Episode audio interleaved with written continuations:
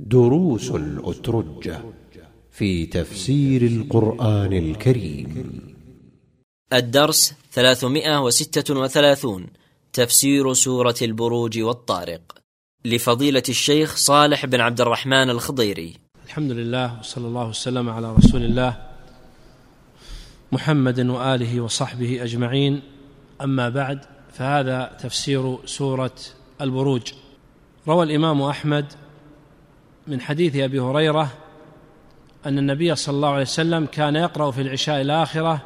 بالسماء ذات البروج والسماء والطارق هذه السورة الكريمة افتتحت بالقسم بالسماء وما فيها من هذا الوصف فقال الله تعالى والسماء ذات البروج والبروج جمع برج ماخوذ من الظهور والعلو والارتفاع وهي النجوم والكواكب العظام أو منازل الشمس والقمر التي هي 12 برجا تسير الشمس في كل واحد منهما في كل واحد منها شهرا ويسير القمر في كل واحد منها يومين وثلثا فذلك ثمان وعشرون منزلة ويستتر ليلتين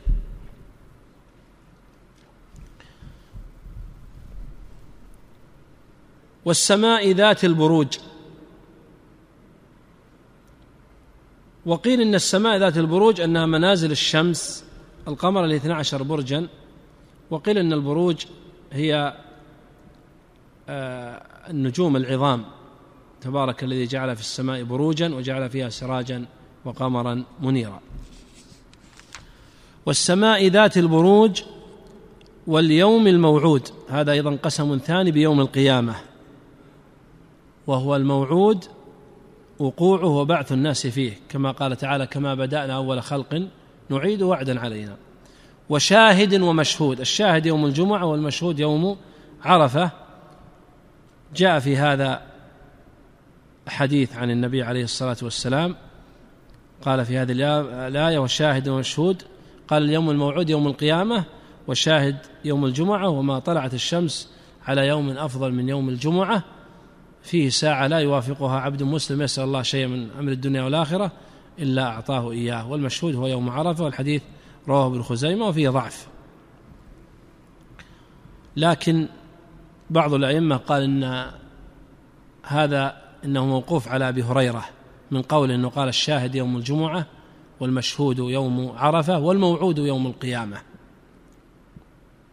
هذا موقوف على أبي هريرة ولا صح واليوم واليوم الموعود هو يوم القيامة وأكثر المفسرين يقولون إن الشاهد يوم الجمعة والمشهود يوم عرفة أما اليوم الموعود فهو يوم القيامة بلا شك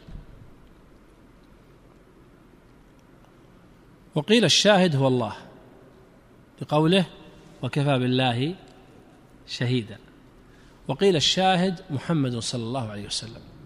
فكيف إذا جئنا من كل أمة بشهيد وجئنا بك على هؤلاء شهيدا وكذلك أمته شهود والملائكة والجوارح شهود أيضا وقيل غير ذلك قال ابن القيم وأعم المعاني فيه أنه المدرك والمدرك والعالم والعالم والمعلوم والرائي والمرئي يعني الشاهد والمشهود الشاهد يوم الجمعة والمشهود يوم عرفة والموعود يوم القيامة وكل هذه أيام عظيمة يوم الجمعة يوم عظيم له فضله ويوم عرفة يوم عظيم وله فضله ويوم القيامة يوم عظيم وله هوله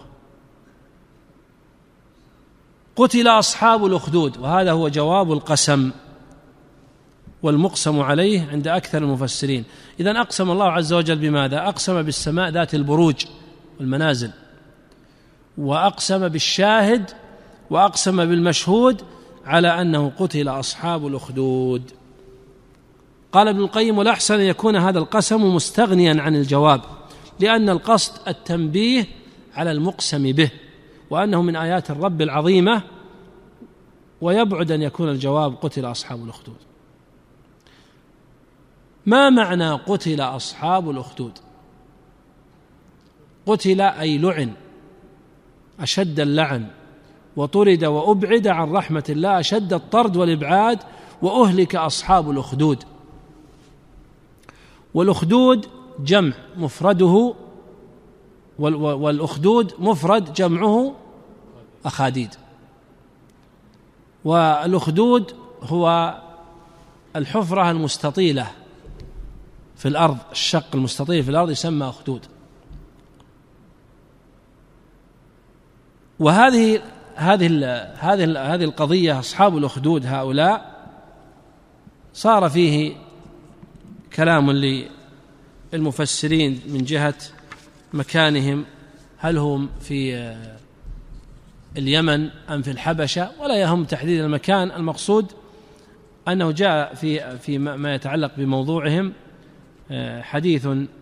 طويل عن النبي صلى الله عليه وسلم رواه مسلم في صحيحه أنه كان ملك في من كان قبلكم وكان له ساحر فلما كبر الساحر قال للملك إني قد كبرت وضعفت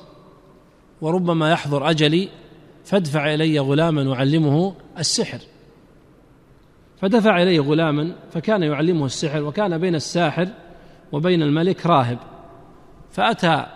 هذا الغلام الى الراهب فسمع من كلامه فاعجب بكلامه وكان اذا اتى الساحر ضربه قال ما حبسك واذا اتى اهله ضربوه قالوا ما حبسك فشكى ذلك إلى الراهب فقال الراهب إذا أراد الساحر أن يضربك فقل حبسني أهلي وإذا أراد أهلك أن يضربوك فقل حبسني الساحر فبينما هو ذات يوم على هذا إذ مر بدابة قد أغلقت الطريق دابة عظيمة حبست الناس فلا يستطيعون المرور قال اليوم أعلم أمر الراهب خير واحب الى الله ما امر الساحر فاخذ حجرا وقال اللهم ان كان امر الراهب احب اليك وارضى من امر الساحر فاقتل هذه الدابه حتى يمر الناس فضربها فقتلها ومضى الناس فاخبر الراهب بذلك فقال له اي بني انت افضل مني وانك ستبتلى فان ابتليت فلا تدل علي فكان هذا الغلام يبرئ الاكمه والابرص وسائر الادواء باذن الله ويشفيهم فسمع بهذا جليس للملك وكان أعمى فجاء إلى هذا الغلام وقال اشفني وأعطيك كذا وكذا قال أنا لا أشفي إنما أشفي الله فإن آمنت بالله شفيتك فآمن بالله فمسع عينيه فأبصر بإذن الله فجاء إلى الملك فقال الملك من رد إليك بصرك قال الله قال كيف فما زال به حتى دل على الغلام فأخذ هذا الغلام ف جاء به الملك وقال أي بني بلغ من سحرك أنك تبرئ الأكمة والأبرص وهذه الأدواء قال ما أشفي أحد إنما يشفي الله قال أنا قال لا قال أولك رب غيري قال نعم ربي وربك الله فأخذه فلم يزل يعذب حتى دل على الراهب فأتي بالراهب فقال ارجع عن دينك فأبى فوضع المنشار على مفرق رأسه وقسمه نصفين قتله ثم قال لمن عنده خذوا هذا الغلام فإذا توسطتم البحر فأغرقوه فذهبوا بالغلام وتوسطوا به البحر فانكفأ بهم القارب فغرقوا وجاء يمشي إلى الملك فقال إن أصحابه قال كفانيهم الله عز وجل فقال لآخرين خذوا هذا الغلام فاجعلوه في ذروة جبل فإذا صار في أعلى الجبل ألقوه فطلعوا به على الجبل فرجف بهم الجبل فهلكوا وجاء إلى الملك يمشي قال إن أصحابه قال كفانيهم الله عز وجل ثم قال للملك إنك لن تقتلني حتى تفعل ما أمرك به قال ما هو قال تأخذ تجمع الناس في صعيد واحد ثم تأخذ سهما من كنانتي وتقول بسم الله رب الغلام ثم تصوبه إلي فحينئذ تقتلني فجمع الملك الناس في صعيد واحد والناس تسامعوا بخبر الملك انه عجز انه يقتل هذا الغلام فلما جمع الناس وصلب هذا الشاب هذا الغلام اخذ سهما من كنانه ثم قال بسم الله رب الغلام وصوبه فقتله فقال من الناس امنا بالله رب الغلام انظر كيف سبحان الله حصل ها ايه بدل ما هو رجل واحد آمن الناس كلهم جميعا فأمر جنوده فشقوا الأخاديد في الأرض وصار من لم يرجع عن هذا الدين اللي هو النصرانية فإنه يقذف في هذه النار وهذا الحديث في صحيح مسلم فجاءت امرأة ومعها صبي فأرادت أن تقع في النار في هذا الأخدود فكأنها رحمت الصبي فأنطقه الله فقال يا أماه اصبري فإنك على الحق يا أماه اصبري فإنك على الحق فاقتحمت مع صغيرها هذه القصة تبين شيئا مما جاء في هذه الآيات الكريمة قال الله قتل أصحاب الأخدود لعن هؤلاء المجرمون الظلمه الذين جلسوا على جانب الاخاديد يتلذذون بمشهد النيران وهي تلسع ظهور المؤمنين قتل اصحاب الاخدود النار ذات الوقود صاحبه الوقود والحطب الكثير المتاجج اذ هم عليها قعود فهم على الاسره يتفرجون على اهل الايمان وهم يحرقون بهذه النار أي قلوب هذه القلوب الفاجرة الكافرة الظالمة قتل أصحاب الأخدود النار ذات الوقود إذ هم عليها قعود وهم على ما يفعلون بالمؤمنين شهود هم على ما يفعلونه بالمؤمنين أو على فعلهم بالمؤمنين من فتنتهم عن دينهم وطرحهم في النار وتعذيبهم شهود ينظرون باعينهم ويشاهدون المؤمنين وهم يعذبون بالنار فلا تتحرك شعرة في أجسادهم قلوب قاسية قلوب غليظة لا ترحم أحدا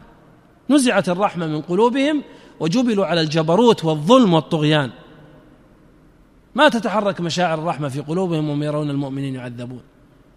إذ هم عليها قعود وهم على ما يفعلون بالمؤمنين شهود ما هو ذنب أهل الإيمان ما لهم ذنب وما نقموا منهم إلا أن يؤمنوا بالله ما وجدوا عليهم شيء من النقص والخلل والعيب الذي يزعم هؤلاء المجرمون انه عيب الا انهم امنوا بالله وهذا لا يوجب العقوبه هذا يوجب اكرامهم واعزاز المؤمنين والحفاوه بهم والاعتزاز بهم ونصرتهم لا يوجب تعذيبهم ان عرفوا الله يعذبوا كما قال سحره آه، آه، فرعون اهل الايمان قالوا وما تنقم منا الا ان امنا بايات ربنا لما جاءتنا هذا هذا اللي تنقمه ما نقموا من اهل الايمان ولا جدوا عليهم شيء الا من اجل انهم امنوا بالله كما قال تعالى قل يا اهل الكتاب هل تنقمون منا الا ان امنا بالله وما انزل الينا وما انزل من قبل وان اكثركم فاسقون وما نقم منهم لا يؤمنوا بالله العزيز الحميد العزيز من اسمائه سبحانه وتعالى له عزه القدر وعزه القهر وعزه الامتناع فهو ممتنع ان يناله احد بسوء وهو الذي يعز المؤمنين الحميد المت... الذي يحمد جل وعلا حميد في اقواله وافعاله وشرعه وقدره له الحمد في الاولى والاخره ويحب من عباده ان يحمدوه كما قال عليه الصلاه والسلام ان الله لا يرضى عن العبد ياكل الاكله فيحمده عليها ويشرب الشربه فيحمده عليها الذي له ملك السماوات والارض هذه صفه ثالثه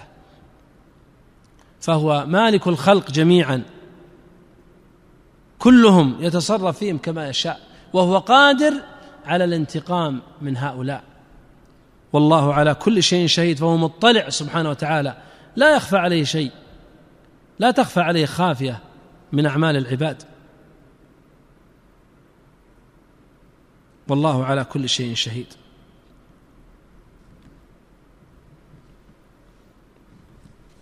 ثم قال تعالى ان الذين فتنوا المؤمنين والمؤمنات ان الذين عذبوا اهل الايمان فتنوهم وصدوهم عن دينهم ثم لم يتوبوا ما احدثوا توبه من هذا العمل ولا اقلعوا عن الكفر ولا ندموا على ما مضى وسلف لهم عذاب جهنم ولهم عذاب الحريق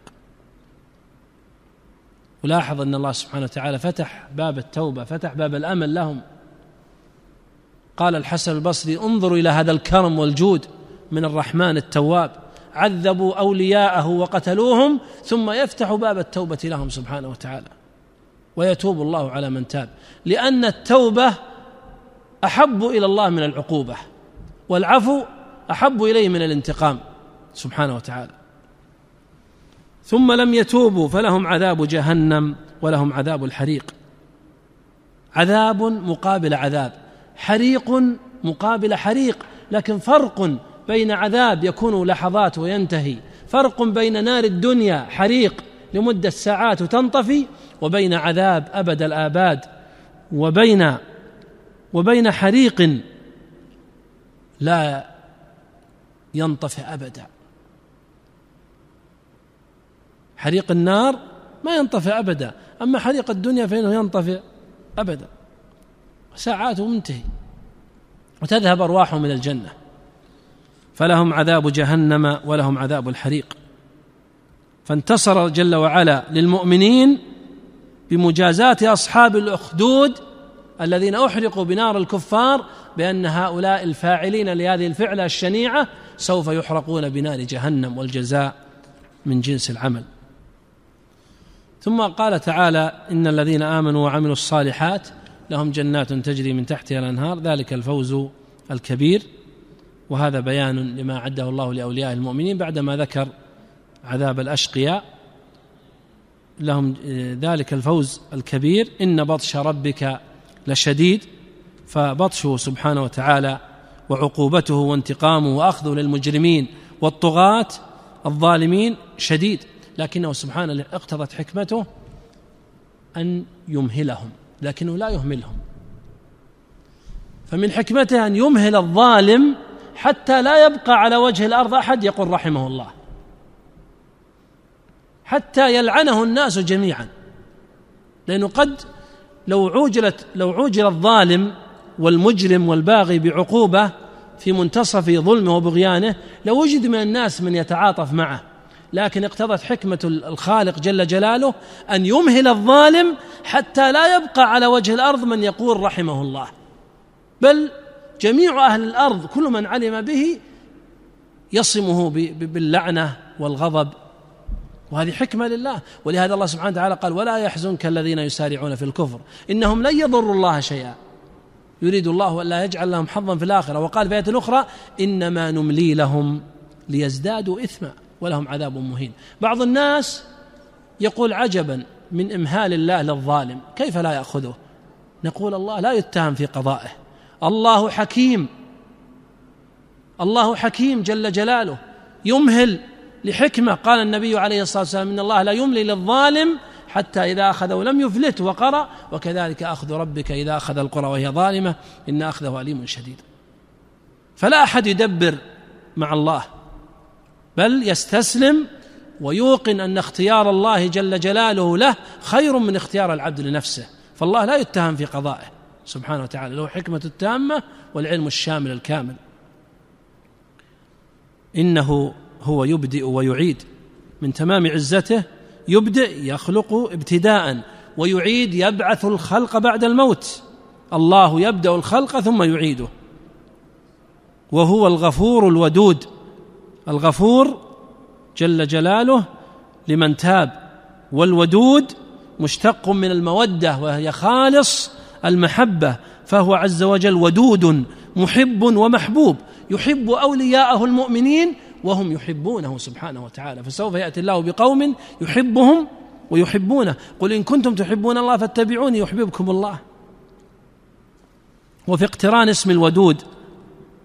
بالرحيم وبالغفور معنى لطيف وهو انه عز وجل يرحم عبده ويغفر له اذا تاب ويحبه مع ذلك ولو كان قد اسرف اذا تاب ذو العرش المجيد صاحب العرش سبق ان العرش هو سقف المخلوقات واكبر المخلوقات واوسعها المجيد من المجد وهي العظمه والكبرياء والسعه ذو العرش المجيد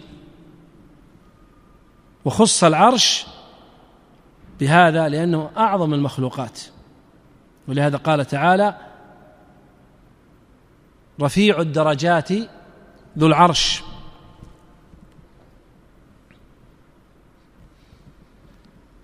ذو العرش المجيد فعال لما يريد فلا يمتنع عليه شيء سبحانه وتعالى ثم قال تعالى هل اتاك حديث الجنود هل جاءك يا محمد خبر الجنود ممن عصوا الله وكذبوا رسله ما وماذا حل بهم من الباس والعقوبه والنكال من هم فرعون وثمود وقد مضى تفصيلهم في سور متعددة لكن هنا إشارة موجزة من باب الإيقاظ والتي سبق التفصيل في آيات كثيرة بل الذين كفروا في تكذيب ومع هذا لا يزال الكفار في تكذيب وجحود والله من ورائهم محيط فهم لا يفوتونه سبحانه وتعالى إن ربك لبالمرصاد بل هو أي ما جاء به الرسول عليه الصلاة والسلام من عند الله من الوحي قرآن مجيد قرآن عظيم رفيع المنزله واسع المعاني عظيمها كثير الخير معجز في الفاظه ومعانيه واخباره في لوح محفوظ في اللوح المحفوظ عند الله تعالى آه، في آه، لا يبدل ولا يغير وانه في ام الكتاب لدينا لعلي حكيم بل هو قران مجيد في لوح محفوظ محفوظ من الزياده والنقصان ومن التبديل والتحريف إنا نحن نزلنا الذكر وإنا له وإنا له لحافظون وقال تعالى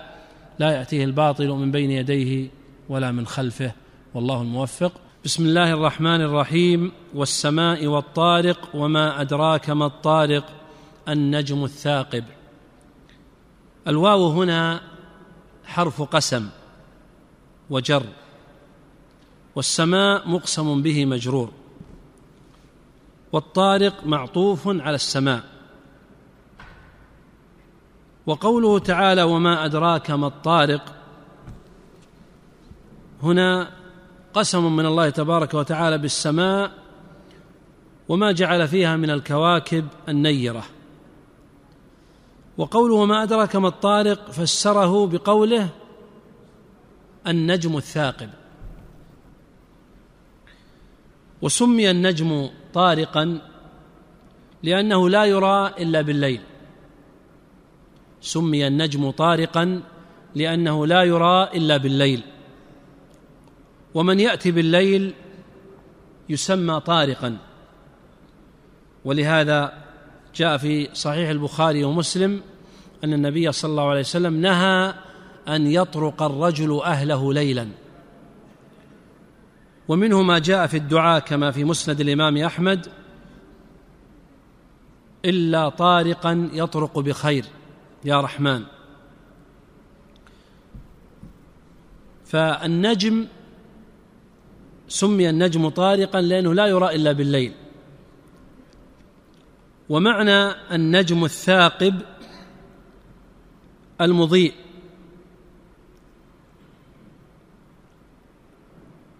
لأن لأن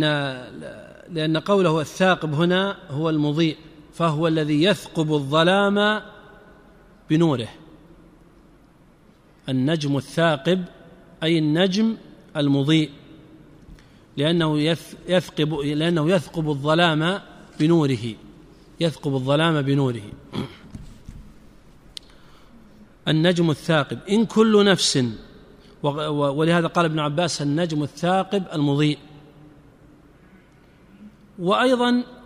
هو نجم ثاقب يثقب به الشياطين ترسل عليهم كما قال تعالى ولقد زينا السماء الدنيا بمصابيح وجعلناها رجوما للشياطين رحمك الله النجم الثاقب ان كل نفس لما عليها حافظ هذا هو جواب القسم أقسم الله عز وجل بالسماء وبالطارق وهو النجم المضيء أن كل نفس من بني آدم عليها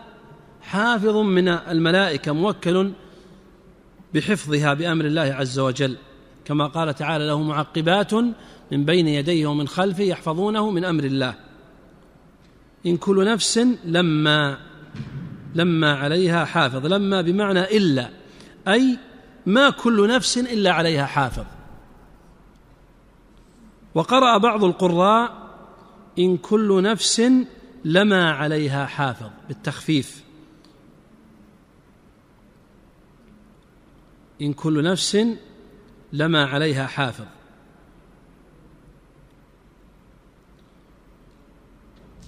وقوله تعالى فلينظر الإنسان مما خلق فلينظر الإنسان مما خلق تنبيه للإنسان على ضعف اصله الذي خلق منه وارشاد له ان يعترف كما قال تعالى الم نخلقكم من ماء مهين فجعلناه في قرار مكين الى قدر معلوم فرب العالمين جل وعلا الذي قدر على البدء بدايه الانسان قادر على اعادته مره اخرى وهو على كل شيء قدير قال تعالى هو الذي يبدا الخلق ثم يعيده وهو اهون عليه وهو اهون عليه خلق من ماء دافق وهو مني الرجل الذي يتدفق بلذه وقوه ومنه وكذلك ماء المراه الذي يتكون اول خلق الانسان فان خلق الانسان فإن فإنه يجتمع ماء الرجل وماء المرأة بأمر الله فيتكون منه من كتب الله أن يتكون كما قال تعالى إنا خلقنا الإنسان من نطفة أمشاج أمشاج يعني أخلاط من ماء من ماء الرجل فيتكون هذا الإنسان من نطفة ثم يكون بعد النطفة علقة ثم يكون مضغة وهكذا إلى أن يكون خلقا سويا ألم يكن نطفة من مني يمنى ثم كان علقة فخلق فسوى فجعل منه الزوجين الذكر والأنثى يخرج من بين الصلب والترائب هذا الماء هذا الماء يخرج من بين الصلب وهي عظام ظهر الرجل يخرج من بين الصلب وهي عظام ظهر الرجل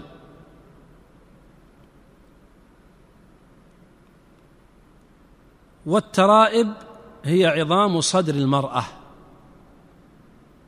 هي عظام صدر المرأة يخرج من بين الصلب عظام ظهر الرجل والترائب هي عظام صدر المرأة فسبحان الخلاق العليم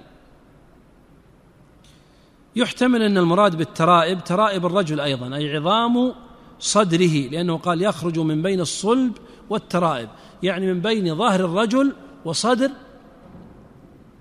وصدر الرجل أيضا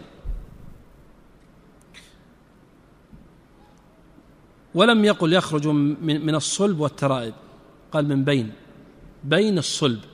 يعني بين صلب الرجل يعني ظهره وبين عظام صدره يخرج من بين الصلب والترائب كما قال تعالى من بين فرث ودم يعني لم يقل يخرجوا من الصلب والترائب وإنما قال من بين ولأن الله جل وعلا أخبر أنه خلقهم من نطفة والنطفة ماء الرجل وهو الذي يوصف بالدفق وقيل المراد بالصلب ظهر كل من الزوجين والترائب أطرافهما يعني هذا قول ثالث هذا قول ثالث الأول عظام ظهر الرجل والترائب هي عظام صدر المرأة هذا الأول الثاني الترائب ترائب الرجل أي عظام صدره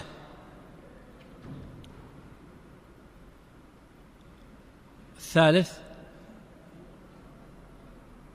الثالث هو ظهر كل من الزوجين والترائب أطرافهما هذه ثلاثة أقوال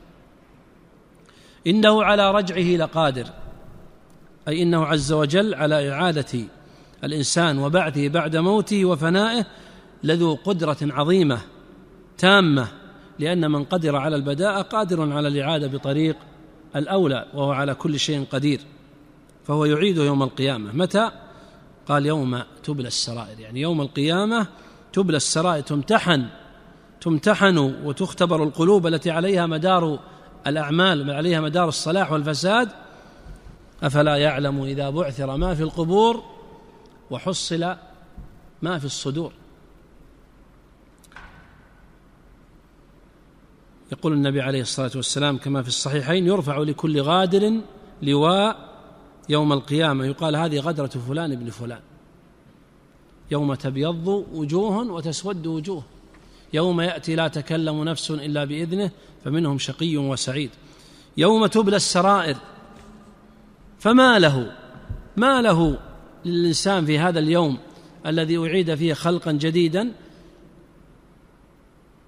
ما له في هذا اليوم الذي أعيد فيه خلقا جديدا وظهر ما كان يسر ويخفيه فصار علانية ما له من قوة في نفسه يستطيع بها أن ينكر ما ظهر من قبيح سريرته ولا يستطيع أن يدفع شيء من عذاب الله ما له قوة ولا ناصر ولا معين من خارج نفسه يدفع عنه ذلك كما قال تعالى لا يستطيعون نصر أنفسهم ولا هم منا يصحبون وقال فإذا نفخ في الصور فلا أنساب بينهم يومئذ ولا يتساءلون ما له قوة هو من نفسه ولا له ناصر من من غيره يعني ليس عنده قوة داخلية ولا نصرة خارجية من أطراف أخرى ثم أقسم تبارك وتعالى بالسماء أقسم بالسماء ذات الرجع يعني صاحبة الرجع والسماء ذات الرجع والرجع هو المطر فقال والسماء ذات الرجع جاء عند الحاكم عن ابن عباس بسند صحيح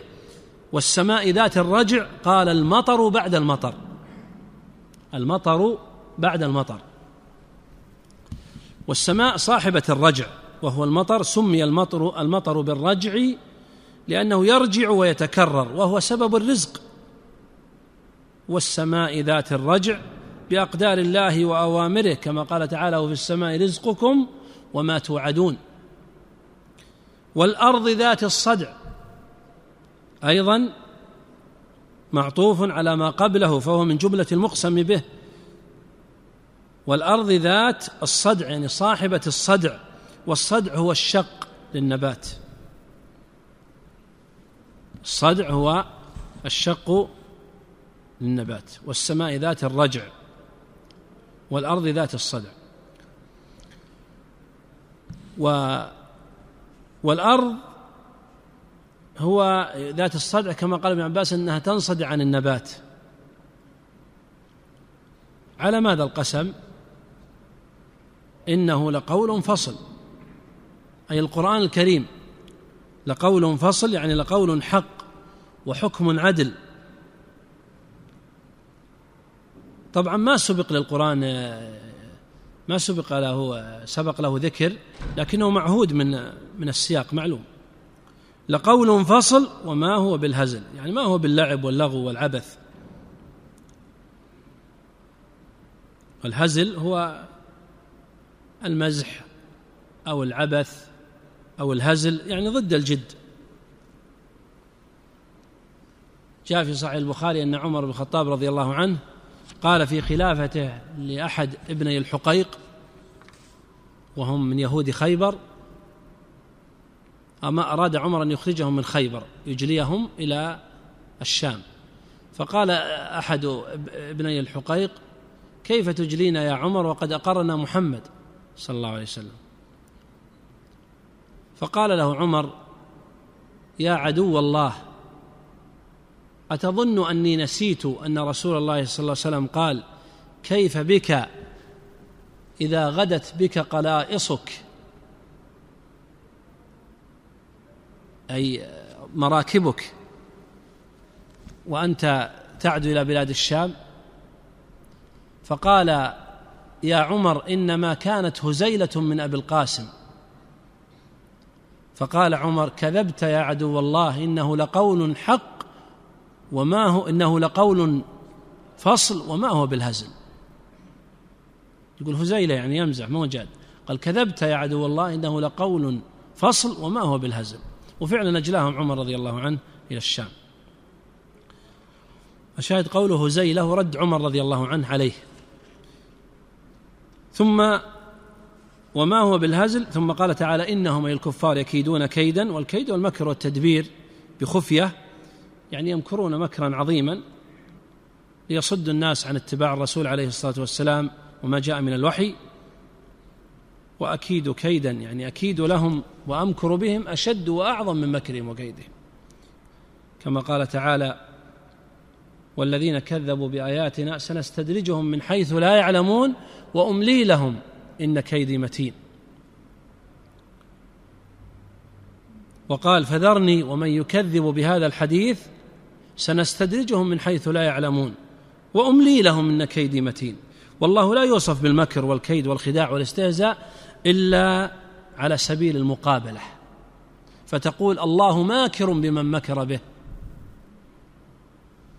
الله يستهزئ بمن استهزأ به كما قال تعالى عن المنافقين الله يستهزئ بهم لكن ما تقول